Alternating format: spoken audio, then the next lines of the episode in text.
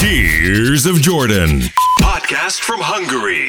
With two of the most insignificant people in the world. And now, your wonderful hosts, Dávid Rózsa and Ákos Esperes. Sziasztok, ez a Tears of Jordan ünnepi 16. adása.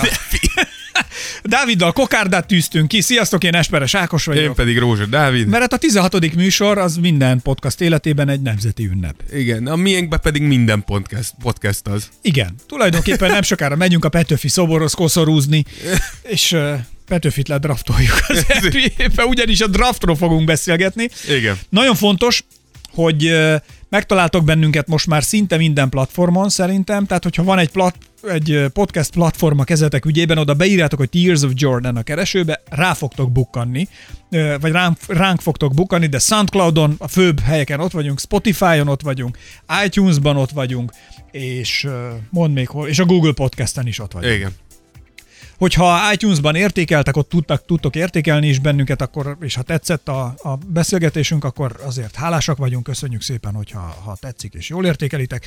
Ez segít bennünket ahhoz, hogy másokhoz is eljusson, akik netán érdeklődnek a, az NBA és a kosárlabda hírei. És irántunk. Így van, így van, és különösen Dávid iránt, aki nem sokára a nyári fürdőruhás naptár kollekciója. igen. Nem sokára érkezik a legújabb release, úgyhogy ebből majd tudtak rendelni. Nem sokára címünket megadjuk, illetve gondolkodunk nyereményjátékban is. Ajaj, de még mennyire? Egyelőre azt nézegetjük, hogy mit tudunk adni ajándékba. Igen, a budget 300 forint eddig, de lehet, hogy fel tudjuk tornádni 4, 420-ra.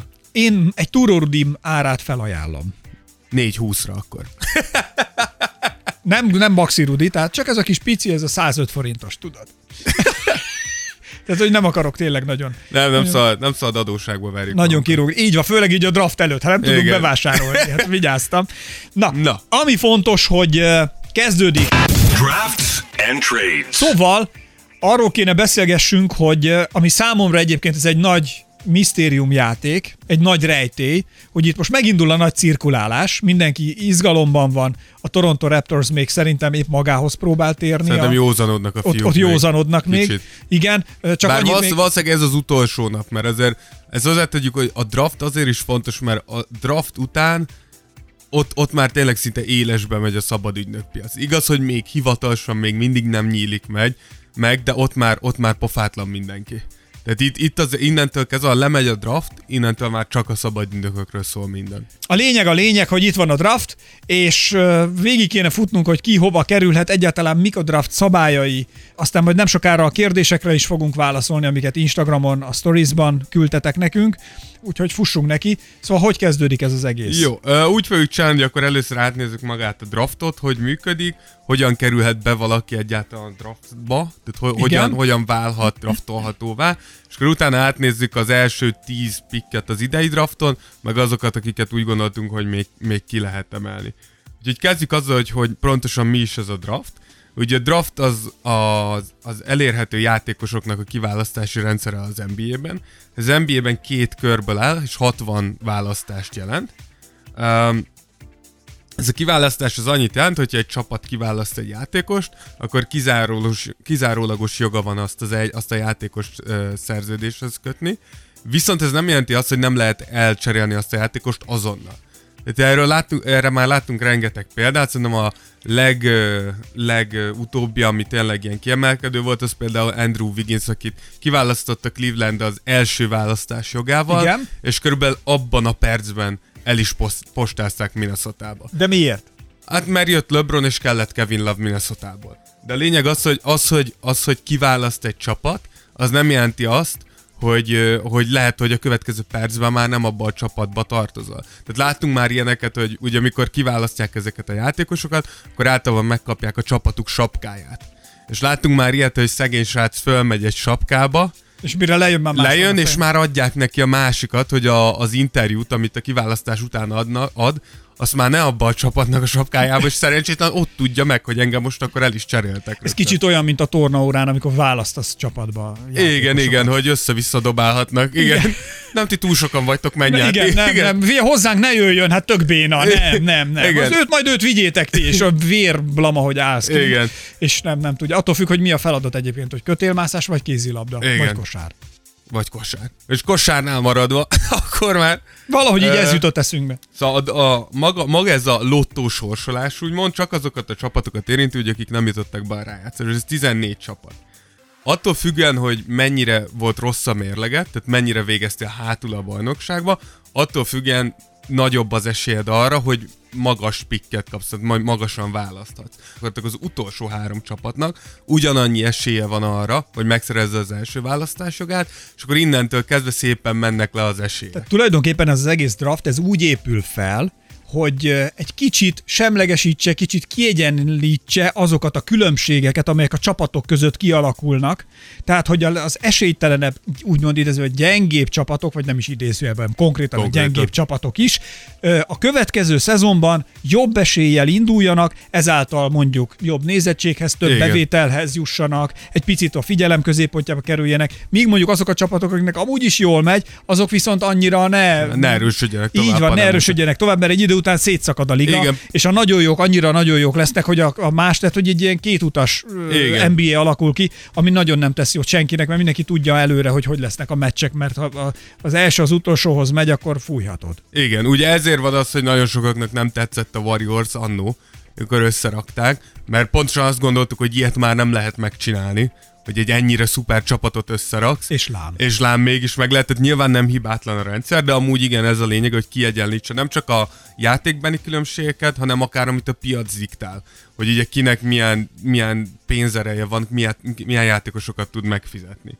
Úgyhogy a lényeg az, hogy ebbe a, olyan, mint a lottó sorsolásnál, hogy ilyen kis labdák vannak benne, és ezeken a kis labdákon ilyen számkombinációk vannak. És minél rosszabb vagy, annál több ilyen számkombinációt kapsz meg, mint a tiéd. Így van, tehát hogyha van egy, összesen hány kis golyó van ebben a... Hú, nagy... rengeteg, de az első, első háromnak 140 ilyen labdácskája van bent, és akkor minél jobb voltál, annál kevesebb labdád van bent, hogy kevesebb legyen az esély. Tehát tulajdonképpen az az első három a bajnoksági listát az nézve az utolsó három. három igen, a mérleg alapján az utolsó Kapja a legnagyobb esélyt arra, hogy majd a drafton minél jobb játékosokhoz igen. juthasson, ezáltal minél jobb pozícióból induljon a következő bajnokságban. Igen. És akkor, hogyha kiválasztották az első négyet, akkor onnantól fogva az ötödiktől lefelé már csak, csak az számít, hogy hol végezte a bajnokságban. Minél rosszabb helyen, annál, annál jobb lesz a pikken. És akkor ugyanígy a tizen, ez lemegy egészen ugye a 15-ig, mert hogy annyi csapat Igen? van, és 15-től 30-ig, valamint a második körben ugye ez a maradék 30-tól 60-ig, az ugyanígy a ugye megfordított helyezések alapján kapjátok meg a pikkeket. Úgyhogy nagyjából ez alapján dől el, hogy a csapatot hol fog választani, de látjuk azt, hogy azért elég nagy itt a meglepetésre, a meglepetés, meglepetésnek a lehetősége. Ugye nem hiába van az, hogy a Lakersnél mindenki csodálkozott, hogy ők most egy negyedik pikket megkaptak. Előzetesen a mérlegük alapján mindenki azt mondta, hogy hát ők valahova így a legjobb becslések szerint 6-8-tól 10-12. pikk lehet az övéké. És mégis megkapták a negyediket. Tehát valahol azért a szerencsés masszívan belejátszik ebbe, de az, az azért nagyon... Lehet, hogy belenyúlnak és a nagy golyóhalomból kihúzzák a Absz- tiédet. Tehát, abszolút, abszolút, abszolút lehet, de azért az tény, hogy az első háromba nagyon nagy meglepetések ritkán szoktak lenni. Tehát az általában tényleg a, a három legrosszabb csapat. Annak ellenére, hogy a, a liga sokat tesz azért, hogy ne legyen ennyire egyértelmű. Igen, például Tehát melegítik a golyókat. Melegítik a golyókat egyrészt. Másrészt Belenyúl, meg... aha, igen, ez a Golden State. A, oh, a Miami Heat, ez nagyon fa, ezt kihúzom. igen, de például ta, két évvel ezelőtt, hogy tavaly például 25% esélye volt a legrosszabb csapatnak arról, hogy megkapja az első piket. Ezt most már levitték 15-re. Aha. Pont azért, hogy mert az, amit amit mondtál, hogy ne szakadjon ketté a liga, ez az utóbbi időkben elment arra, és úgy, úgy szakadt ketté a liga, hogy voltak azok a csapatok, akik annyira feladták, hogy már nem lehetett nézni, amit csinálnak, csak hogy nagyobb esélyük legyen az egy per egyre. Úgyhogy nagyjából így dől el, hogy hol fogtok választani, és akkor nézzük meg, hogy egyáltalán hogyan kerülhetsz, mint játékos oda, hogy az NBA draftra jelent. Igen, tehát ha én mondjuk most végzek, nem tudom, 18 évesen a, az egyetem, vagy a középiskolából is az egyetem kapujában állok, fiatalon, lelkesen, csillogó tekintettel, és úgy viszonylag jól dobálgattam középiskolában, és az egyetemi csapat is úgy nagyon fenné rám a fogát, de én azt mondom, hát én nem akarok az egyetemen focizni, vagy kosárlabdázni. Akkor hogyan, hogyan jutok be ide? Hogyha 18 éves vagy, akkor sehogy Hogyha most érettségizte, akkor Ez nagyjából rosszul sehogy. esik nekem, Dávid. Tehát, hogy az, az már 2006-ig volt arra lehetőség, hogy te rögtön középiskolából belépj a draftra. Aha. Ezt megszüntették azért, mert ö, úgy volt, hogy 95-ig három ilyen játékos volt, akik rögtön középiskolából megpróbáltak az NBA-be fölmenni. Mind a három elég felejthető karriert futott. nyomott, igen. Viszont 95 és 2006 között 40 ilyen játékos jelentkezett a draftra. Ezt Kevin Garnett indította el igazán ezt a hullámot, ugye ő volt az, aki 18 évesen bejött a ligába, és rögtön nagyon jó játékos lett, és utána pedig amúgy egy, egy Hall of Famer híressége csarnokába bekerülő játékos Hát csak figyelj, de azért ebben veszélyek is vannak. Tehát, Renget- hogy igen. nem, hogy túl fiatalon bekerülsz egy ilyen daráló gépezetbe, az lehet, hogy nem tesz neked olyan jót még. Igen, igen, mint, mint fizikailag nagyon sokszor nincsenek készen még a játékosok 18 Hát évesen, mint 18 pszichésen. annyira, így van, Mikor annyira 18 évesen mondjuk képzeljétek el, hogyha hozzátok vágnátok 6-8 millió dollárt, 18 évesen lehet, hogy olyan döntéseket hoznál, amit nem feltétlenül kéne, mert nem biztos, hogy megvan még az a rálátásod így unblock az életre, hogy ilyen döntéseket tudjál hozni. És éppen ezért van az, hogy megváltoztatták, és behozták ezt a one and done rule-t, ami annyit jelent, hogy legalább egy év el kell teljen az, az érettségid, és az NBA draftra való jelentkezésed között. Úgyhogy, ö, És hogyha amúgy is jó játékos vagy, akkor valahol valami jó helyen fogod pengetni, így van, plusz és gyakorolsz. Így van, plusz azért is csinálták fejlődsz. ezt, mert nagyon sokszor az látszott ezeken a nagyon fiatal bejövő játékosokon, hogy jót tett volna nekik egy-két egyetemi év.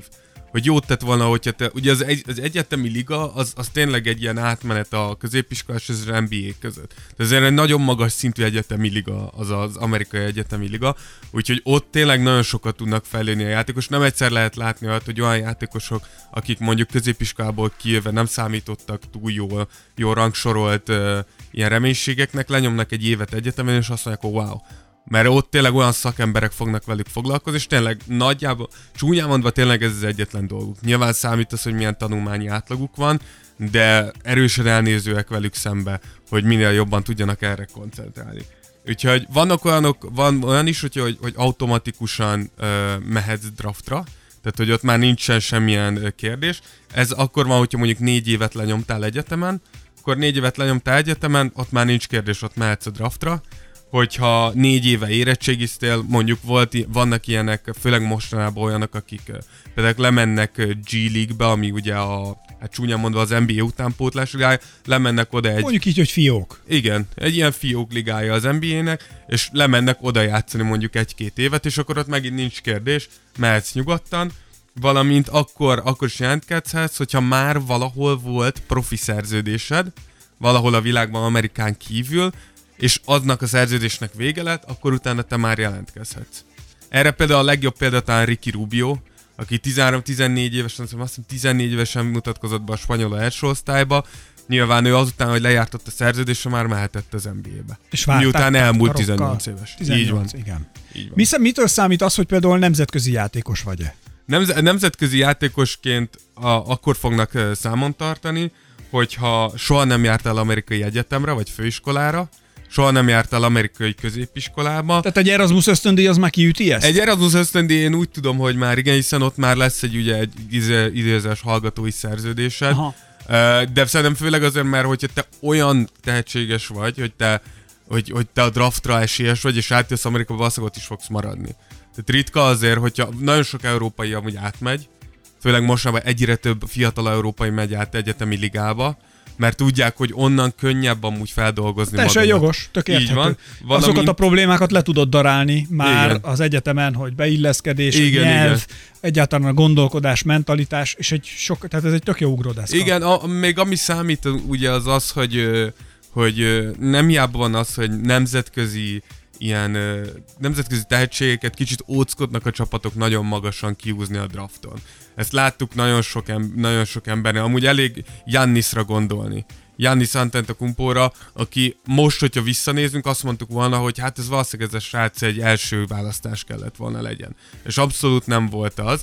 Mindenki azt mondta, hogy hát lehet nagyon tehetséges, de nem tudjuk, és ez azért is van, ugye, mert hogyha egyetemi ligába játszol Amerikába, akkor nagyon sokat látnak ezek az NBA csapatok, nagyon könnyű megfigyelniük téged. Még hogyha Európába vagy, vannak ugye európai megfigyelők minden NBA csapatnak, de sokkal... Dávid Kornél is köztünk Dávid Kornél is. Nem tudom, hogy most jelenleg köztünk van, de az Szerintem biztos, igen. hogy do- a Phoenixnek biztos, hogy dolgozott, és, és kevesebb meccsedre fognak eljutni, kevesebbet tudnak élőben megnézni, kevesebbet tudnak veled amúgy beszélni is. Figyelj, de sokat számít, hogy élőben nézel meg egy meccset, vagy utána felvételről, mondjuk a neten? Hát szerintem... Tehát ne... élőben más tudsz levonni egy játékosról? Szerintem nekünk, mint mint azért laikusoknak, szerintem nagyjából mindegy, de biztos vagyok benne, hogy egy olyan embernek, akinek ez a megélhetése, annak ég és, és, ég és föld. Igen, biztos vagyok benne, hogy ott akar lenni, hogy, hogy élőben lássa, hogy hogyan Tehát hogyan látsz a pályán, Igen. hogyan mozogsz, hogyan, mi az Igen, attitűdöd. De ne felejtsd el, hogy ezek, ezek a játékos megfigyelők amúgy utána beszélhetnek is ezzel a játékossal. Tehát ezért ez is számít. Mert a statisztikáidhoz ugyanúgy hozzájutnak. Persze, nyilván ezeket ők is meg tudják nézni, de biztos vagyok benne, hogy más, más élőben megnézni valakit, meg más most így berakni egy videót, hogy nagyon nézzük meg, hogy ő milyen. Úgyhogy nagyjából így, így lehet bejutni a ligába, eze, ezek a feltételei, és akkor onnantól kezdve kiválaszt a csapatod, és akkor mész. Kapsz egy fix szerződést, az előre meghatározott mennyiségű pénzt kapsz, előre meghatározott hosszal, és opciókkal benne, ami általában csapatopciót jelent, tehát ez annyit jelent, hogy mondjuk kapsz egy három éves szerződést, amelyik a negyedik éve csapatopció, ami annyit jelent, hogy mondjuk lejátszott a három évet, és azt mondja a csapat, hogy hát ez a srác nem olyan jó, Úgyhogy hagyjuk ezt a negyedik évet, ettől eltekintünk ettől a negyedik De ugyanúgy évtől. kifizetnek. Nem, nem fizetnek azt ki. Tehát ez a csapatopció lényege, hát, hogy azt mondják, hogy figyelj, bro, jó volt ez a három év, de nem annyira, hogy mondjuk mi kifizessünk egy 5 millió dollárt neked következő évre, de ugyanezért nagyon jó is a csapatopció, mert mondjuk mondhatod azt, hogy úristen, ez nagyon jó ez a srác, mindenki el akarja vinni, de várjál, nekünk még van egy csapatopció, gyorsan hívjuk le azt a csapatopciót, maradjon csak itt velünk még egy évet, mielőtt valaki lenyúlja. Úgyhogy az, hogy milyen szerződést kapsz, az, az előre meg van adva, hogy mi, milyen mennyiséget és milyen konstrukcióit fog. Hát gondolom meg a konstrukció, meg a mennyiség az az egyetemi teljesítményettől is függ. Az egyetemi teljesítményettől olyan szinten függ, hogy attól függ nagyjából, hogy hol fognak kiválasztani de maga az, hogy te hogy játszottál egyetemen, közvetlen hatása nincsen arra, hogy milyen szerződés. Tehát egyetemről, ha kijössz Csak... egyébként az NBA-be belépsz, van egy plafon, amit nem léphetsz át fizetésben, vagy pedig nincs? Abszolút, az, az, az, mindig az első választásnak a legmagasabb a fizetés, és a, a fölé nem megy senki. Tehát ne, nem lehet azt megtenni, hogy többet ajánlasz neki. Ezt is ugye azért találták ki, hogy ne lehessen az, hogy mondjuk egy, egy kisebb csapat azt mondja, hogy hát mi tudunk 10 milliót adni, és akkor jön egy nagy csapat, mi meg tudunk 25-öt. Érted? Tehát ilyen nincs, megvan határozva, ennyi, ennyi a fizetésed, ennyi időn át, aztán utána, hogyha ez lejárt, akkor leülhettek tárgyalasztalhoz, és az nem Aha. tudom, át ti dolgotok. És onnantól szabad a így van, így van, de még itt is védik amúgy azt a csapatot, aki, aki ledraftolta eredetileg, és ez is pont azért van, amit te mondtál, mert láttunk régebben olyanokat, hogy mint a valaki lenyomott 4-5 évet annál a csapatnál, aki kiválasztotta, nem nagyon ment előre a csapat, mert mondjuk egy kis csapat, nem tudtak annyi ember, olyan jó játékosokat oda csábítani, és akkor jött egy nagy csapat, és amint lejárt az első szerződés a srácnak, beajánlottak egy olyat, hogy leégett a haj, és azonnal elismert. És hogy ezt megakadályozzák, erre hozták létre a Supermax szerződést, ami ennyit tett, hogyha le, le, ledraftolsz egy játékost, akkor utána, amikor lejárt ez az első szerződése, akkor te plusz egy évvel, és sok 10 millió dollárral többet ajánlhatsz neki, mint bárki más rajtad kívül. És ezt pontosan azért találták ki, hogy az ilyen kisebb csapatok, akik ugye rosszabbul teljesítettek, és végre szereztek egy nagy tehetséget, legyen valami plusz, amit tudnak ajánlani Tehát mondjuk, neki. ha te vagy az a kis csapat, én meg vagyok egy nagy mogul, Igen. és az én zsebem dugig van pénzzel, se fizethetek neki Nem többet. tudsz többet adni, Értem. mint én. Nem Igen. tudsz többet adni, mint én. Mindig én fogok többet adni, plusz mindig én fogom tudni a hosszabb szerződést adni. Aha elővásárlási joguk van. Így van, nagyjából, nagyjából, igen, és ez is azért, hogy védjék a tehetségeket, hogy ha lehet valahogy kiegyenlítődjön a liga, mert azért azt most is látjuk, hogy még mindig a nagy piacú csapatok uralják ezt a ligát. Tehát, hogy jó, most a New York meg a Lakers pont egy nagyon rossz példa, de, de hogyha azt nézed, hogy hova szeretnek menni a játékosok, a nagy nevek, azok mindig a nagy piacokat nézegetik. Tehát nagyon ritkán hallasz el, hogy egy nagy név, mondjuk egy Kevin Durant, miért nem mondja azt, hogy én Orlandóba akarok menni. Nem akar. Rohadtul nem akar, pedig milyen jó helyen mondva Floridába. Érted? És mégse akar oda menni. Miért nem akarnak Salt Lake-be menni? Salt Lake City-be. Utahba például ott kifejezetten mondják, hogy oda, oda, oda nagyon nehéz. Nem azt mondom, hogy nehéz menni, de hogy ott teljesen más felfogás kell egy játékostól. Az hiszem, hogy én azt a legtöbb játékos aki, aki ott játszott, én szinte mindig pozitív nyilatkozatot láttam tőlük. Szeretnek hogy, ott? Igen, hogy fura, hogy nehéz beilleszkedni, de hogyha egyszer, akkor viszont tök jó. De, de Utah például tipikusan, ugye ez más, az egy azért egy mormon környék. Igen. Tehát oda, oda gondolj be mondjuk egy, egy Miami-ból elkerülsz Utahba, vagy egy, vagy egy Los Angelesből, New Yorkba lehet. Figyelj, de azért nem kell a mormonokat se félteni. Ja, én nem azt mondom, tehát ez nem lesz szólás, de biztos, hogy, hogy ég és földeket. Azért a mormonok is tudnak nagyokat partizni. Ja, biztos, biztos vagyok benne. Hát, én egyszer mentem repülővel, és Salt Lake City-be szálltunk le, és amikor nyer a Salt Lake City csapat, akkor van egy nagy hegyoldal, ahol egy nagy U betű van a lámpa, Jazz. lámpából kirakva, igen, és akkor uh, kivilágítják az egészet, és világít, ha nyer a csapat. Ja, ja, úgyhogy azért mondom, hogy biztos, hogy szerintem nagyon olyan, hogy rossz, rossz környék, vagy rossz környezet NBA csapatként szerintem nagyon nehéz. Azért ezeket a csapatokat nagyon alaposan megvizsgálja a liga, hogy hova enged egyáltalán csapatot rakni. Nem jából az, hogy például a Seattle évek óta lobbizik egy új csapatért. Ugye volt náluk, és aztán nem engedik el, és nem engedik. És amúgy szerintem tök hülyeség, hogy nem engedik, mert szerintem Seattle pont elbírna egy csapatot, ott van Seattle Seahawks is, és imádják, Úgyhogy szerintem elbírna még egy NBA csapatot, de, de azon mondom, hogy nyilván jól kiválasztott csapatok, ez, vagy hát, jól kiválasztott városok ezek, ahol NBA csapatok Tudjuk, mert az NBA is egy franchise, ha Abszolút. szabad így fogalmazni. Tehát a, nem ugyan, csak szabad, hanem az. Ugyanolyan, mint a, az. mint a McDonald's, vagy, vagy de ugyanolyan, mint a Forma 1 is például. Abszolút. Tehát, hogy a Forma 1-nél is hiába jelentkezik egy város, hogy szeretnénk mi Forma 1-et rendezni. A Bernie Eccleston most, most már ő már nem, de ő, ő már nem. igen, de hogy, hogy eddig, eddig mondjuk a Bernie Eccleston mondta azt, azt hogy, hogy, hogy figyeljetek, nem, oda nem megyünk, tehát hogy ezért volt egy nagy ügy, hogy Budapest például bekerült ebbe Igen. a listába, vagy ebbe a, ebbe, a, ebbe a sorozatba, és ugyanígy a csapatok, vagy a városok ugyanígy kerülhetnek Igen, be. és az NBA-ben ugye ez hatványozottan így van, mert hogyha mondjuk azt mondom, hogy tudjátok mit, Seattle, legyen egy csapatotok. Honnan szerzel oda a játékos? Tehát akkor most azt mondjuk, hogy a Seattle az csak uh, szabad ügynökökből rakhat össze egy csapatot?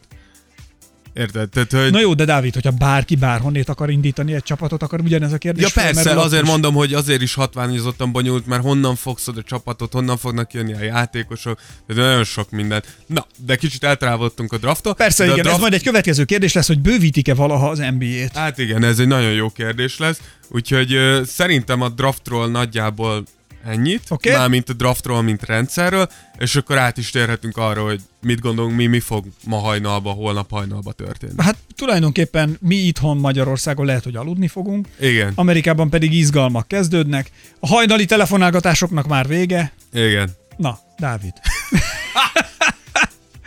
Néz, nézel rá. Dávid nézett, mint hal a szatyorban. Lehet, hogy ez a... Ez az, mi éjjelhez vagyunk szokva. Ez, a, ez a délután, ez... A délután fura. Ez, ez ilyen Sundi time. Nézzük a Tears of Jordannek a... Mit gondolunk mi, mi fog történni Igen. akkor most. Szerintem... Ki az első öt? Szerintem egy per egy szerintem az egyértelmű, hogy Zion kell legyen. A Pelicansnak nem nagyon hiszem, hogy van más logikus választása. Szerintem nagyon ritkán van olyan esélyed, hogy egy akkora tehetség távozása után, mint Anthony Davis, nem fogom azt mondani, hogy most, hogy ugyanakkor a tehetségét, de előre láthatólag le, egy ugyanakkor a tehetséget húzhatsz ki. Úgyhogy ha ezt nem húzza meg a Pelicans, akkor megérdemelnek minden rosszat, ami történik. Igen, ez előfordulat szerinted, hogy ők nem fogják Zion Williamson-t választani? Amúgy ez érdekes, hogy mondod, mert amúgy előszokott néha nagyon ritkán fordulni. És, és mit csinálnak? Megköpködik utána a general managert a Hát erre, erre, amúgy, erre amúgy a Cleveland tudna mesélni, hogy a Cleveland volt az, aki Anthony Bennettet választotta ki annó az egy per egyel, az egyik legnagyobb meglepetése és szerintem ha megkérdezed őket, hogy miért azóta se tudják. Anthony Bennett, ha nem csal az emlékezetem, három évet töltött a ligába, azt is úgy, hogy így 7-8 percet átlagolt meccsenként, tehát, hogy így el, senki se értette, senki se tudta, hogy mi történt, a Cleveland üldött, ma mi tudjuk a tuti Anthony Bennett. Úgyhogy papíron, igen, az NBA-be ez is előfordulhat, de a Pelicansnál szerintem, tehát, hogy tényes való, hogy szerintem LeBron óta talán ez a legnagyobb hype, amit látunk draftra érkező játékos, játékos körül, mint ami Zionnál van. Úgyhogy a második szerintem Jamorant kell legyen a Memphisbe. Ugye Memphis pont tegnap elcser, elcserélték az irányítójukat, Mike Conley-t, aki nem is tudom hány éve ott játszott már. Egyértelmű, hogy irányítót kell keresniük, Jamorant pedig a legjobb elérhető irányító ezen a drafton. Hihetetlen atletikus, jó passzoló, és Jaren Jacksonnal együtt egy nagyon jó magot tud alkotni a Memphisnek. Na, az jó. Az, az jó. Hát a, magot, me- a magot el kell ültetni. A Memphisre is ráfér már szegények, azon kívül, hogy mindenki nagyon szereti őket, nem sok mindent értek el. Úgyhogy az 1 per 3, a hát harmad... még Elvis visszatérhet is. Igen. Szantozod nagyot néznék, lenne akkor a hype, mint Zion. Akkor a harmadik pick az RJ Barrett ugyan Knickshez, ami szerintem, hogyha a Knicks jót akar magának, akkor RJ Barrettet húzza, a Knicks szerintem a feje tetején áll továbbra, és tő, ők, azok a, ő az, ők az a csapat, ahol semmi nem fog csodálkozni. Tehát, hogyha ők kihúznak bárki másra a RJ Beretten kívül, vagy, vagy elcserélik a pikjüket, mert úgy gondolják, hogy ők most aztán meghúzzák a tutit, szerintem itt a harmad, tehát az első kettő szerintem az nagyjából beton, és onnantól kezdve aztán elszabadulhat az őrültek háza, főleg, hogyha a Nix húz egy olyat, amit, amit nem várnánk, már pedig a Nix-től kitelik, hogy húz egy olyat, amit nem várnánk, Feltételezve, hogy nem őrülnek meg, RJ Barrett szerintem egy nagyon jó játékos, született pontszerző, azonnal, azonnal javít a csapatodon, azonnal amúgy behúzza a nézőket, mert látványos, jó nézni, nagyon jó játékos. A negyedik és az ötödik pick, ugye ez a Pelicans a negyedik, és az ötödik a Cavs. Van ugye arról szó, hogy a Pelicans lehet, hogy elcseréli ezt a negyedik picket, ezt majd meglátjuk, de azzal számolva, hogy nem, Szerintem itt két olyan játékos van, akik kicsit úgymond felcserélhetőek, DeAndre Hunter és Jared Culver a Cavsnek. Mind a két játékos nagyon jó. DeAndre Hunter, ez a prototípus játékos, akit keresel ma az NBA-be, tud, tud dobni hármasról, és amúgy rohadt jól védekezik 3-as, 4-es, 2-es poszton, úgyhogy szerintem a Pelicansba elfér, bár tény ugye most behúzták azért uh, Brandon Ingramot, de szerintem Brandon Ingram mellé is elfér DeAndre Hunter. Jared Culver pedig nagyjából ugyanez, ugyanez, uh, a Cavsnek is nagy szüksége van ugye egy hármasra, egyedül Jedi Osman figyel ott a török fene gyerek, én nagyon szeretem azt a srácot, de, de lehet, hogy ő nem az a kezdő kaliber, ami a Cavsnek kéne, főleg, hogyha tényleg igaz, amit ők mondogatnak, hogy már pedig ők versenyképesek akarnak lenni. Úgyhogy uh, egy per haton szerintem ott Garlandnak kéne Phoenixbe kerülnie. Garland sokáig úgy gondoltuk, hogy ő lesz a legjobb irányító ezen a drafton, de aztán, aztán Jamorant ezt megcáfolta nekünk. A Phoenix nem tudom mennyi ideje keres már irányítót, már kényszerből játszották Devin Bookert is irányítóba, nem működött. Garland nagyon jó dobó, kérdés mennyire tud passzolni. Szerintem a, a Phoenixnek most, most arra kell figyelnie, hogy, hogy egy, egy irányító legalább próbáljanak meg egy irányítót húzni, mert jelenleg ilyen nincsen a keretükben. Cam Reddish mi a helyzet? Cam, Cam Reddish szerintem én őt 1 per 9-re raktam, én szerintem a Wizardsnak jó lenne Cam Reddish, hogy mindkét, mindkét csatárposztot 3-as, 4-es is tud játszani. Nyilván kicsit eltűnt, ez előfordul, mikor Zion Williamsonnal és RJ Barrettel játszol, akkor előfordul, hogy nem annyira kerül rád így a, a Spotlight. Hát de... a 203 centi és 99 kiló. Így, nagyon jó, nagyon jó felépítésű a srác, hatalmas tehetség. Tipikusan az, akit még azért fejlesztened kell, tehát ő nem lesz az az azonnali hatás. Most jön még Dávid. Persze, még de, de azért mondom, hogy, hogy szerintem, szerintem egy, egy Wizards belenézhetne egy, egy Cam Reddishbe, hogyha, hogyha jót akarnak. Még akit felírtunk itt az első tízbe, az Kobe White, aki szerintem a Bullshoz egy jó nagy irányító, ez a Kobe White két méter körüli, jó labdával, labda nélkül. Szerintem az egyetlen kérdés az az, hogy, hogy mennyire tud majd alkalmazkodni az NBA játékhoz. Úgyhogy már csak kettő, aki itt a top 10-ben van. Uh, 1 per 8-nál uh, én felírtam Jackson Hayes-t.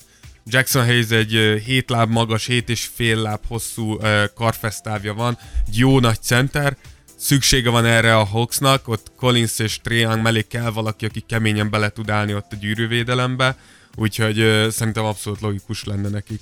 Te, mondj valamit, azért beszéljünk néhány szót. Még elmondtad mindet, vagy valaki uh, Egy per tíz az utolsó, de, de innentől kezdve szerintem nagyjából ami biztos az, az egytől háromig, ezek azok a játékosok, akik tényleg azonnali segítségre számíthatsz a csapatodnak, és onnantól kezdve már tényleg preferencia és csapatigény függő, hogy, hogy kit, fognak kihúzni mostanában írogatnak, cikkeznek róla, és beszélnek róla többen, hogy uh, Taco Fellel mi a helyzet, aki ugye 131 kg, 231 centis, és ugye fölmerült ez a kérdés, hogy itt pont tegnap volt egy cikk, amiben én is beleszaladtam, szerintem lehet, hogy közületek is nagyon sokan találkoztak vele, és olvastátok, hogy túl nagy lenne, vagy túl magas lenne az NBA-hez. Ez kapitális hülyeség, vagy ebbe tényleg van valami? Mert én olyan nagyon nem érzem, hogy bárki tudna túl nagy lenni, oda, ahol az a lényeg, hogy nagy legyél. Hát igen, uh, ugye Taco És pláne úgy, hogy a srácnak bődületesen jó számai vannak az egyetemről. Igen, hát uh, igen, a Taco, Taco Fall uh, mindig, mikor ilyen méretű játékos jön, Öt hanyadikra húz tetted be? én Taco Fall, Taco Fall szerintem nem lesz benne az első 15-ben se. Én azon se csodálkoznék, ha kicsúszna az első körből, és második körben vinni el valaki. Taco Fall ugyanaz, mint minden ilyen hatalmas játékos, hogy, hogy lutri. Tehát, hogy főleg a mai ligában... Mi lehet vele a gond? Az, hogy, hogyha megnézed a mai ligát, gyors, három pontos dobó, leföljáték. A három pontos itt is felróják neki, hogy amellett, hogy nagyon jól szedi a lepattanokat, állati jól blokkol, és a zsákolások is tökéletesen mennek neki, a egész egyetemi éve alatt egy három pontos dobot. Igen, erre szerintem a, a leg, legjobb példa az ö, Boban Marjanovic, aki ugye hasonló méretekkel rendelkezik, mint Taco Fall, és azt látjuk, hogy Bobán egy ilyen 10-15 perces játékos ebbe a mai ligába, addig a 10-15 percig irgalmatlan hatékony támadásba, nagyon szépen védi a gyűrűt, de rendszeresen kihasználják azt, amit minden magas játékosnál, hogy lassú vagy. Nem fogsz tudni úgy védekezni, kiúznak a periméterre és megvernek. És ezért van az, hogy Taco Fall egy nagy kérdőjel, hogy mennyire tud ő vajon alkalmazkodni ehhez a mai ligához. Hogyha ez 20 évvel ezelőtt lett volna, akkor Taco Fall valószínűleg az első 10 választásban benne lett volna, mert azt mondtuk volna, hogy úristen, itt egy hatalmas magas játékos, de ezt jól felhízlalom, kigyúrom, berakom a festékbe, belöbbölöm neki a labdát, és ugrás nélkül fog zságolgatni az emberek. Karim Abdul-Jabbar ebből élt meg. Hát Karim igen, majd, majdnem, de, de igen, de majdnem. Shaq, ugye ő, ő, is, ő is ebből érnek. Nem, nem tudjuk, hogy ezek a játékosok hogyan tudnak uh, a mai ligába érvényesülni, hiszen Taco Fallnál az a különbség, hogy én ahogy néztem a játékát, tudom, hogy nem sokkal, de valamivel szerintem mozgékonyabb, mint Boban Marjanovic, kicsit atletikusabb is. Uh, én nem vagyok benne biztos, hogy, hogy nem tudna ő amúgy egy, egy, egy hasznos játékos lenni, de biztos vagyok benne, hogy valaki el fogja vinni, ha másért nem, már azért, mert nézőket fog csábítani. Tuti. Tehát, hogy, hogy De Dávid, tehát hogy most... attrakciónak tökéletes, én nagyon szurkolok, hogy a srácok, hogy legyen egy jó karrierje. Tehát, de figyelj ide, tehát amit, ezek a kérdések, amik most itt felmerültek, ezeket egy NBA előtti szezonban, tehát a- az egyetemen, amit lefut a srác, nem tudják megnézni, nem lehet prognosztizálni, nem lehet ugyanúgy azt mondani, hogy nézem az egyetemen, mit tud ez a 231 centi magas, 130 kilós gyerek, és ö, oké, ezt látom, hogy lassú lesz, látom, hogy gyors lesz, látom, hogy föl tudja venni. Tehát akinek van szeme az NBA ritmusához, az kimegy, megnézi, szerintem tökéletesen tudják róla, hogy mire képes. Nem? Hát egy, egy Tehát mi a kérdés? Egy Mi a kicsit az faktor? egyetemi játék az, az becsapós. Nagyon sokszor találkoztunk már olyan, hogy valaki dominálja az egyetemi ligát, és utána eltűnik az NBA-ben. Én, én Ez fizikális probléma lehet, vagy mentális? fizikális, mentális is, és amit a legtöbb játékos kiemel, aki, aki átjön ugye az egyetemiből draft után, az a játék gyorsasága. Hogy ezek a srácok mondják, hogy annyira gyors az NBA játék, hogy egy év mire hozzászoksz egyáltalán, hogy megtanult, hogy mi folyik körülötted a pályán. Ezt nagyon nehéz kívülről látnunk. Uh, ne, Igen, mert mi ülünk, na, na, gyerünk, nyomjak, Igen. mit vár, mire vársz? igen, tehát hogy úgy tűnik, mintha ez egy normál gyorsaságú játék lenne, mindenki azt mondja, elképesztően gyorsan történnek a pályán a dolgok az NBA-be, és ehhez idézősen normál méretű játékosként is hozzá kell szoknod. Ez egy 230 centis, amúgy is viszonylag lomha. Ha jól tudom, ez a srác 130 kiló fölött is van. 131. Azért mondom, hogy, hogy nehéz, magas játékos vagy, még nehezebb lesz hozzászoknod ahhoz, hogy milyen gyorsan uh, történnek körülötted a dolgok. Úgyhogy ezért van az, hogy mindig, mindig kérdés van az, az ilyen játékosokkal. Szemben nem hiába van az, hogy most már jobban szeretik az inkább alul méretezett centereket, akik nagyon atletikusak és nagyon gyorsak. Mert, mert egyszerűen sok könnyebben lehet És jól adaptálódni. hármast. Akár jól dobják a hármas, de még akkor is, hogyha ne, neked is fakezed van, de te egy atletikus, alacsonyabb, jó felépítésű center vagy, akkor szerintem több esélyed van, mint mondjuk egy takofalnak a ligában megragadni ma. Aha. Úgyhogy, úgyhogy ezért, de, de én imádom amúgy takofalt, úgyhogy hajrá. És ha már takofal, akkor szerintem itt meg is említhetjük amúgy Bolbolt is, aki amúgy ö, Manu Tebolnak a fia. Ö, Hogyha megnézzétek Manu Tebolt, ha beírjátok Google-be, akkor láthatjátok, hogy apa nem volt túl alacsony. Ö, Bolból is ö, amúgy egy elképesztő tehetség, nála azért van leginkább kérdőjel, mert 9 meccs után eltörte a lábát. Ugye egy magas játékosoknál félnek nagyon attól, mikor eltörik a lábuk, mert... De Manuteból olyan 91 kilót írnak róla, hogy ő olyan. De nehéz. hogy milyen magas Manute, milyen magas volt Manuteból. Tehát, hogy Bolbolnak ugye eltört a lába, félnek ezektől nagyon az ilyen magas embereknek, a főleg magas vékony emberek lábtöréseitől, de ettől függetlenül nem hiába az, hogy mondják azt, hogy egy kis porzingiszt lehet látni Bolbolba, olyan a srác, mint, mint akit elkezdtek irányítónak, bedobónak nevelni, és aztán hirtelen rohadtul megnyúlt. De ettől függetlenül nagyon-nagyon ügyes, nagyon jól vezet labdát, jól dob, Úgyhogy bolból, bolból szerintem el fog menni az első körbe, de nem csodálkoznék azon, hogyha kiülni az első évét, és azt mondják, hogy gyógyulj meg, erősödj meg, ugyanúgy, mint annó Joel Embiidnél volt. Aha. Igen, nem közben itt most nézem, hogy a Manute Ball uh, fiára írják, hogy csak 218 cent és csak. 106 kiló. Csak. Tehát, hogy... Idézőjelben van a csak. Igen, igen, tehát hogy azért ő is egy nagyon magas srác, de, de itt, itt látszik amúgy a különbség, hogy 218 centi, és Takofal 231 centie között, hogy Bolborbor azt mondjuk, hogy a sérülése miatt rizikós, de nagyon komoly tehetsége van a srácnak, mint Takofalnál arról beszélgetünk, hogy meg tud-e, meg tud-e ragadni a ligába. Tehát ezért mondom, hogy ezért vannak nagyon komoly kérdések Takofallal kapcsolatban. Jól van. Mi az, amit kell még érintenünk? Mit hagytunk ki? Szerintem nagyjából át, átvettünk uh, mindenkit. Uh, szerintem nagyjából ez az, ami logikusan, idézősen kéne a, a drafton történjen, de tényleg ez az, amikor uh, nagyjából a harmadik pick után. De én azt mondom, hogy ezen a, ezen a drafton a második, második választás után nincsen biztos mindig az szokott lenni, hogy egy csapat elkezdi, és a hógolyó effektus ez mindenkivel magá, magával Mi lehet a legnagyobb meglepetés, vagy mi az, ami a leginkább boríthatja a papírformát? Hát szerintem az egyik az az, hogy lehet tudni, hogy a Pelicans próbálja azt a harmadik, a harmadik választást megszerezni a Knicks-től, szeretnék kihúzni RJ Berettet, ugye RJ Barrett és Zion mm-hmm. Williams csapattársok voltak, és legjobb barátok, és uh, nyilván... Hát azért az megnyugtató lenne minden. Megnyugtató, sokkal könnyebb együtt hozzászokni, Persze. plusz lenne már egy meglévő kémia, és azért, hogyha azt mondom, hogy Lonzoba, RJ Barrett, Brandon Ingram, Zion Williams és bárki, aki még eljön hozzánk játszani, az amúgy tényleg már egy rájátszás csapatszagú azért ez milyen izgalmas, nem, hogy egy ilyen, hogy ilyen fiatalokból nagyon tehetséges, tényleg nagy, nagy, nagy ígéret, nagy reménység, és amikor először látod azt, hogy mit tudnak felmutatni élesben az öreg szöröstökű NBA játékosokkal Igen, szemben. hát i- ilyet, ilyet sokszor látunk, amúgy pont uh, szegény Lonzónak volt ilyen, ha jól emlékszem, akkor Lonzónak az első meccse, az pont a, a Houston ellen volt talán, és akkor pont Patrick Beverly volt az, akit megkapott magára védőként, mindenki tudja, Patrick Beverly azzal keres a pénzet, hogy kemény. Tehát, hogy Patrick Beverly amúgy nem rossz dobó, jó játékos, de ő keményen védekezik, és bárkinek belemászik a szájába. És szinte az első labda birtoklásnak, amikor megkapta Alonso, Patrick azon adamant is fellökte. És pontosan azt, azt, azt nézzük, hogy hogy fogsz erre válaszolni, és az amúgy nem csak az ellenfél csapatának fontos, hanem neked is, hogyha az a te játékosod. Hogy mondjuk hogyan fog válaszolni. Na nyilván, de figyelj ide, tehát azért erre az edző csak megmondja, hogy figyelj, jönni fog, ő fel fog lökni. uh, amú, amúgy ez nagyon sok mindentől függ, tudjuk, hogy Lonzót azért is nagyon sokszor uh, megtaláltak, mert az apja nagyon sokat ugatott draft előtt, draft után, és ugye általában folyamatosan ugatta, hogy a fia a legjobb játékos valaha, ami nagyon szép, de nyilván sok embert piszkálni fog. Úgyhogy, de alapjártan igen, nagyon sokszor va, va, vannak is ilyenek, ez a, szokták mondani, ez a welcome moment, ez a az üdvözöllek, vagy nem is tudom, hogy, hogy mondjam, hogy minden, minden újoncnak szokott egy ilyen pillanat lenni a ligában, amikor látod rajta rájött, hogy Hova kerültem? Ez az NBA. Tehát hogy nagyon sokszor például a magas embereknél tipikus, amikor hirtelen megkapják az első tényleg magas nagy darab NBA centerüket.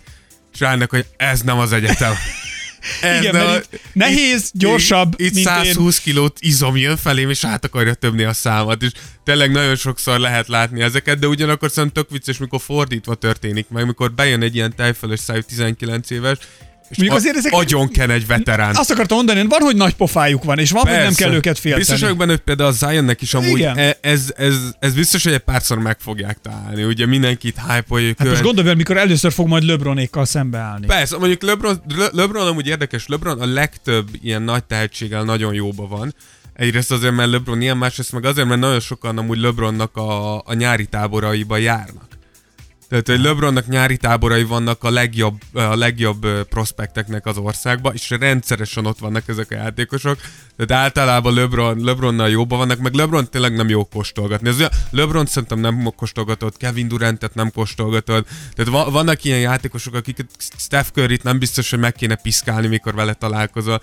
Tehát ezek nem olyan játékosok, akikbe egy bele kéne Kawai, is egy érdekes lenne, valaki beleszáll Kawai-ba első évesként, de igen, minden, mindenkit megszoktatál, és biztos, hogy Zionon is lesz egy-két kemény falt, egy-két keresztbeverés, egy-két olyan, hogy nagy, oké, okay, öreg, eddig hype volt, most mutasd meg, hogy mit tudsz, és hát reméljük, hogy Zion meg is fogja mutatni. De ehhez föl kell nőni, bele kell állni. Abszolút. Hát szóval... De ezekre szerintem nem igaz, nincs egy nem tudom, eleve hülyeség, de hogy egy NBA előkészítő tábor, érted? Hát de figyelj, tehát, biztos, hogy... biztos, hogy mondják, tehát hogy ez, százszerzek, hogy mondják neki, hogy Zájnek is biztos, hogy mondani fogják, hogy tudod, hogy meg fognak találni.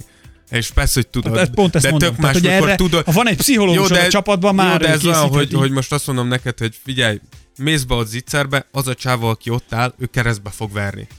Nagyszerű ez a tudat, attól még oda kell menni, hogy keresztbe verjenek, és az nem fog jól esni, ahogy se. Ha tudod, ha nem. Tehát, hogy ez ettől független akkor is egy ilyen de Teljesen más, amikor úgy mész, hogy, úgy mész, hogy bemész, és ezt csak átmegy rajtad a gyorsvonat, vagy pedig bemész, és azt mondod, hogy oké, okay, akkor én most ütközöm egyet ezzel a gyorsvonattal, és, és, meg, és Így van. Nagyon sokszor ezt szokták amúgy mondani, hogy kezdjétek el. Itt, itt szoktak viccesek lenni, mikor egy, egy, egy ilyen első éves kicsit túl izgulja a dolgot, és túl kemény akar lenni, és akkor így néznek rá, hogy így. Bro. Pont, pont Chris Webber, ugye ő sacramento volt nagyon-nagyon jó. Ő mesélt, hogy mikor ledraftolták, akkor az első meccsét játszott, és hát megérkezett, és, és mondta, hogy hát engem nem fognak itt lögdösni, majd most megmutatom, hogy ki a kutya, és akkor így nekiugrott egy ilyen veteránnak, kicsit meg, meglökte könyökkel, kicsit odacsapott, és akkor ő mesélte, hogy veterán megfogta egy nagy erős kezé, hogy megfogta, és mondták, hogy fiú, ezt ne csináld, mert baj lesz. Komolyan? Igen, és mondta, hogy így olyan erős volt már csak a szorítás az embernek, mondta, hogy jó, jó, jó, akkor leállok. Úgyhogy igen, néha szokott elő, egy kicsit túlpörögnek. There's no problem. Igen, jó, jó, oké, easy, easy. Főnök, igen. igen. Úgyhogy biztos. Úgyhogy ezeket várjuk mi. Aztán hát hétvégén valószínűleg kell majd csinálunk még egy podcastet, és akkor reagálunk arra, ami történt Mindenképpen a, a drafton. A kezünket mondhatjuk úgy, hogy a draft üterén tartjuk. Így a újunkat a draft lüktetésének üterén tartjuk. Nagyon fontos, hogy ugye Instagram oldalunkon, a Tears of Jordan oldalon, amit tudtak követni is egyébként, hogyha szeretnétek, nagyon napra készen tájékozódhattok a friss eseményekről, történésekről. Szóval, hogy ott egy kérdezfeleleket indítottunk, ahol tehettetek, tehettetek fel kérdéseket. Íme most nézzük, a következő kérdések érkeztek. Jó, na nézzük akkor az, az elsőt. Uh, az első kérdésünk az az, hogy a védett és a védetlen pikkek uh, mit jelentenek.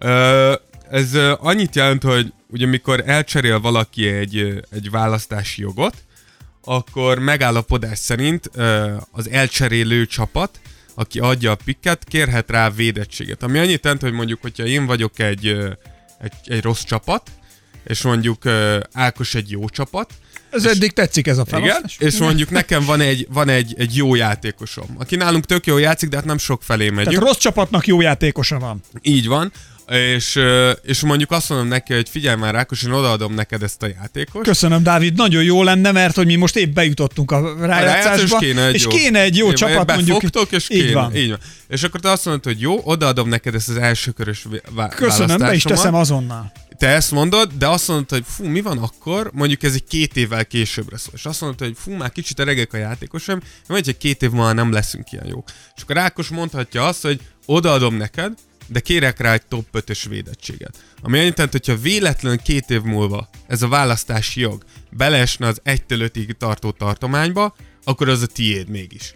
Visszaszáll hozzád. Hogyha ötön kívül esik, bárhova, az viszont az enyém. De várjál, tehát hogy miért én kérek rá védettséget, amiközben te adod a játékost nekem? Mert, mert, le, mert azt mondod, hogy ez a, ez a választás mondjuk csak két-három év múlvára szól. Tehát most 2009 van, de én, én azt mondom, hogy figyelj, elég egy 2022-es elsőkörös pick. És azt mondta, fú, az, nem tudom 2022-ben mennyire leszek jó, lehet, hogy ezek a játékosok már fognak a rájátszásig elcipelni. Legyen a tiéd, de azért, de ha az ötön belül esik, akkor legyen az enyém. És akkor azt mondja, hogy biztos a toppon maradsz, jó legyen.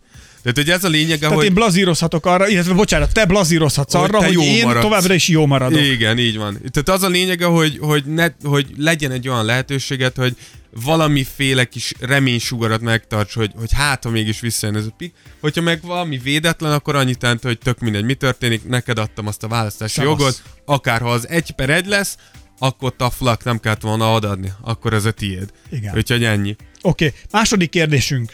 A második az, hogy szerintetek Zion hol fog játszani. Hát- Szerintem ezt, ezt megválaszoltuk már. Fölül a Pelikan Pe- hátára. Pelicans kell legyen, szerintem ha bármi más történik, akkor, akkor, uh, akkor arról beszélnünk kell sürgősen, mert, mert hogyha ezt el lehet rontani, akkor... Na például akkor... ez az egyik nagy meglepetése lenne a draftnak. Hát szerintem ez a, a draft ha, legnagyobb meglepetés. Igen, hogyha Zion Williams nem a Pelikán Igen, ott, ki. ott valami hatalmas basz kéne történjen, úgyhogy ezt, ezt nem gondoljuk. Um, volt ugye itt egy olyan kérdésünk, hogy uh, mik a feltételek, hogy, le, hogy juthat be valaki Európából uh, ugye a, a, a draftra. Hát végül is elég, hogyha három pontosról mindig betalálsz. Igen, És de szerintem viszonylag mag egy két méter vagy, és egy olyan, nem tudom, ugyanúgy egy jól száz- kosarazol igen, mondjuk. egy 100 kiló is hozzá. Igen, de ugye ezt, ezt megválaszoltuk ott az elején, hogyha európai vagy, és soha se, soha se játszottál Amerikába, hogyha elmúltál 18 Így van. éves, Igen. és nincsen élő szerződésed, nincsen élő profi szerződésed, akkor gyakorlatilag vár téged a liga. Úgyhogy, úgyhogy ennyi. De ha a spanyol ligában van élő szerződésed, akkor te elmondhatod a szerződésed, vagy a magyar ligában, és azt mondom, hogy oké, akkor én most indulok. Létezik olyan, hogy ezekben az európai szerződésekben, hogy NBA kilépési lehetőség, Á, Ez pontosan az ilyen tehetségesebb fiatalok szokták kérni, akik mondjuk azt mondja, hogy 19 vagyok, aláírok még itt az itthoni csapatommal, egy vagy a spanyol csapatommal egy három éves szerződés, de ki tudja, lehet egy-két év múlva viszont szeretnék menni az NBA-be. És akkor szokták kérni, hogy akkor legyen egy kilépési lehetőség az NBA-be. Ez amúgy van, amikor pénzbe is kerül, Uh, általában a játékos kell ezt kifizesse, amit majd az NBA csapat trükkösen kompenzál neki. Jogos. De, de szoktak ilyet rakni, hogy ne ragadj bent, hogyha, hogyha nem muszáj. oké, okay, következő kérdésünk, ami Instagramon érkezett. Ez a hogyan lehet kvalifikálni a draftra, hogyan jut el valaki oda, hogy kiválasztja a csapat. Szerintem ezt is a, a podcast elején ö, megválaszoltuk. A legegyszerűbben úgy lehet összefoglalni, hogy múlj el 19 éves. És akkor viszonylag egyenes utad van az NBA-be, hogyha, hogyha, hogyha ez a vágyad. A következő szintén egy zion hogy szerintetek hova draftolják Zion, megint csak el tudjuk mondani, hogy szerintünk a, a Pelicansba, és uh, van még egy olyanunk, hogy nektek inkább Zion vagy RJ Barrett lenne az első választásotok. Hát hülyeség lenne nem Zion Williamson-t választani. Igen, én úgy gondolom, hogy, hogy igazad van, de uh, azt szerintem RJ, tehát hogy sokan, sokan mondják ezt, hogy RJ egy komplettebb játékos, szerintem jelenleg ebben a pillanatban ez, ez az igazság.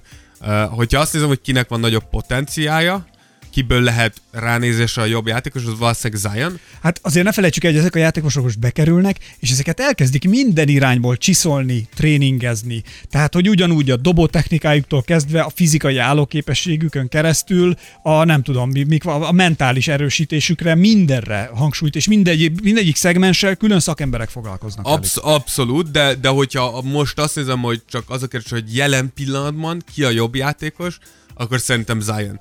Mert, mert hogyha adsz nekem egy játékost, aki nagyot ugrik, gyors, uh, atletikus, és a másik oldalon van egy játékosom, aki képzett, okos, nem azt mondom, hogy Zion nem okos, de képzett, okos, jól dob, jó a helyzet felismerő képessége, rábízhatok egy csapatot, Zionra is rábízhatok, megint csak nem lesz Zion, akkor lehet, hogy, tehát, hogy ne, nem egy, nem két ember mondta azt, hogy, hogy lehet, hogy RJ Barrett jelenleg jobb játékos. Egy dolgot felejtesz ki nagyon, hogy szerintem, és ez most így lehet, hogy nem illúzió romboló, mert talán mindenki tisztában van vele, de hogy az NBA szerintem ha csak egy paraszthajszállal és egy milliméterrel, de inkább az üzletről szól, mint a kosárlabdáról, és ezzel lehet, hogy nem vagyok egy teljesen népszerű megközelítésnek a, a hangoztatója, de minden esetre Zion Williamson szerintem már most több nézőt fog vonzani, több szponzor szerződést fog vonzani, mint bárki más az újoncok közül, Abszolút. vagy akár több újoncot, ha összevetsz Abszolút. is. Tehát, hogy ő egy látványosság lesz szintén, Így tehát ő rá ki fognak menni,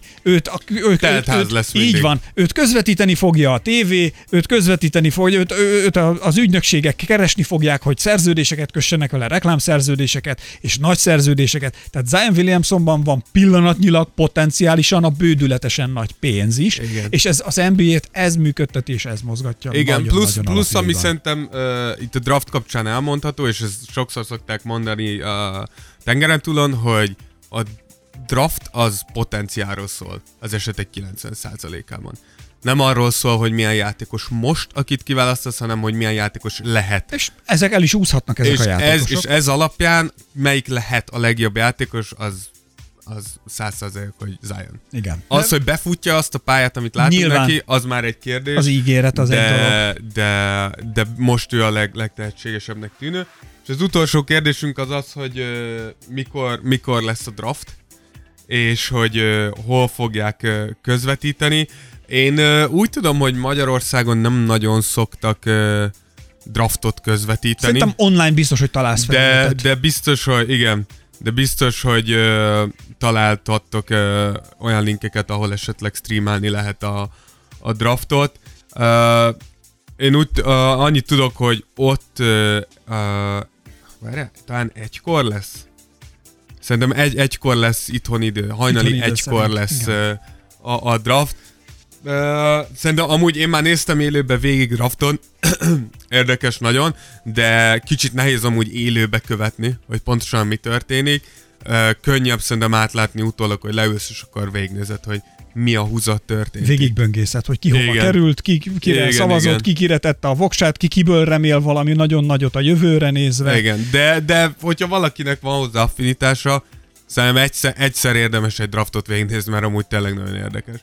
Úgyhogy ennyi kérdésünk volt.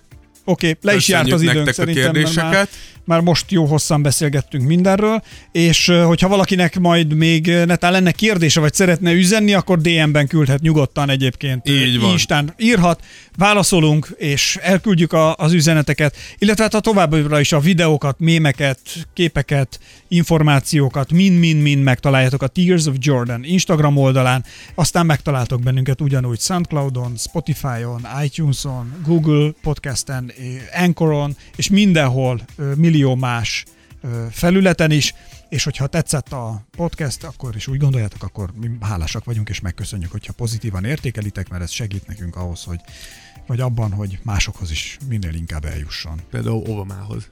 Kihez? Obamához. Obama, Obama már, ő, már, már megvan, ő már megvan. Most követett be bennünket. Ja, jó. Egyébként. Akkor és... nem Obamához, hanem, hanem Beyoncéhez. Igen. Beyoncéhez mondjuk jó lenne eljutni. Én ezt bírnám. Jó lenne kapni tőle shoutoutot Instagramon. Igen. És a következő dalának, a albumának ez lesz a címe, hogy Titi Tears of Jordan. ja. Szerintem ezt le is zárhatjuk. Köszönjük, búcsúzunk, akkor nem sokára a, a draft eredményeivel majd. Így van, természetesen a draft jelentkezünk. után egy-két nappal jelentkezünk, és átnézzük, hogy mi a húzat történt. Oké, okay, hogyha kérdésetek van, nyugodtan írjatok, és természetesen mi azokat majd igyekszünk megválaszolni. Sziasztok, további szép napot, szép estét, szép délután, ne engedjétek el a csajok kezét, csajok pedig mindig nézzetek a fiúk szemébe, mert onnantól kezdve megremeg a térdük. Sziasztok! Hello. Tears of Jordan. Podcast from Hungary. The best podcast. Or not.